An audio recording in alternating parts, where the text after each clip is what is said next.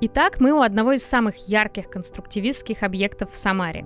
Клуб ОГПУ имени Дзержинского, который нам больше известен как Дзержинка, построен также в соавторстве Леонида Волкова и Николая Телицына в 1935 году. Клуб – это новый тип здания, появившийся после революции. В прошлом выпуске в связи с клубом швейников «Рассвет» мы с вами выяснили, что рабочие клубы приходят на место храмов и церквей, как физически, потому что их часто сносят или перестраивают, так и содержательно. Храмы во многом были центрами культурной и духовной жизни для большого количества людей в стране. Там проходили праздники, венчания, а долгое время это была единственная регистрация брака – крещение детей, отпевание усопших, а также у церкви была и образовательная функция, ведь большой части населения были доступны как раз только церковно-приходские школы. А теперь рабочий клуб должен был стать главным, как это называется сейчас, третьим местом для советского гражданина. Главными задачами клубов были организация среды для общения и просвещения, обучение грамоте и профессиональным навыкам, приобщение к вновь создаваемой советской культуре – и как любой новый тип здания, рабочий клуб становится объектом экспериментов для архитекторов. Они пробуют разные планировки, структурные, инженерные и стилистические решения. И постепенно в течение 1920-х годов вырабатывается образ конструктивистского рабочего клуба. Виталий Самогоров в небольшом издании, посвященном клубу Дзержинского в Самаре, отмечает, что клубное строительство и конструктивизм оказались парой явлений, через взаимное определение которых раскрывался их смысл.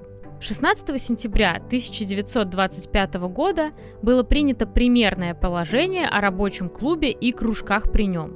А уже к апрелю 1928 в СССР насчитывалось более трех тысяч клубов – современный советский клуб, партшкола и очаг нового коммунистического быта, не имея в этом отношении никакой преемственности от индивидуалистической культуры буржуазии, клуб стал развиваться самостоятельным путем. Партия и профсоюзы в первые же месяцы после Октябрьского переворота сосредоточили все свое внимание на создании рабочих клубов, считая их главным плацдармом в деле борьбы за бытовую культуру пролетариата. Самарский клуб УГПУ имени Феликса Дзержинского очень яркий пример клубного строительства не только в рамках Самары, но и в целом в стране. Существовали типовые и уникальные проекты клубов. Типовые разрабатывались один раз и по одному проекту, иногда с небольшими модификациями, строились в разных городах. Они гораздо скромнее по своей выразительности.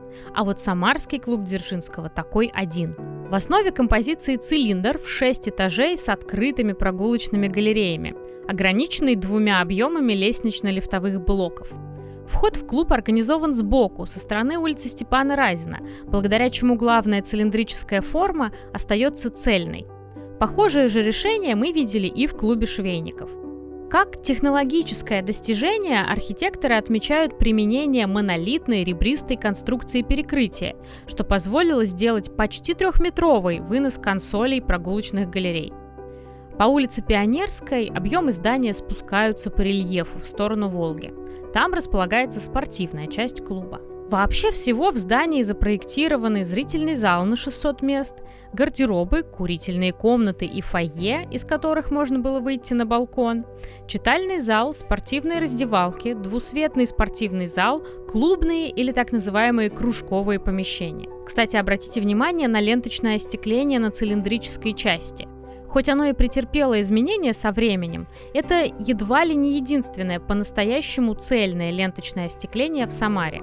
Потому что в середине 1930-х годов уже чаще в рядах окон стали появляться простенки. А вот решение интерьера клуба Дзержинского и интересные мебельные гарнитуры сохранились, к сожалению, только на фотографиях. Самарцам Дзержинка известна еще и как концертная площадка.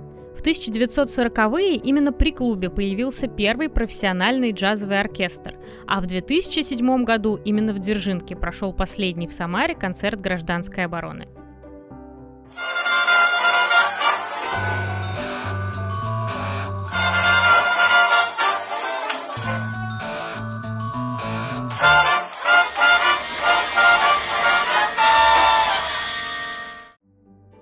Так а где же поместилось такое количество различных пространств? Не кажется ли вам, что размер клуба выглядит довольно компактным для 600 зрителей в одном только концертном зале? Дело в том, что главный элемент здания архитекторы от нас спрятали, вглубь квартала. Давайте обойдем здание слева со стороны улицы Степана Разина, и тогда мы увидим объем зрительного зала, расположенный под углом 45 градусов к направлению улиц. И, кстати, да, наша следующая остановка будет прямо там.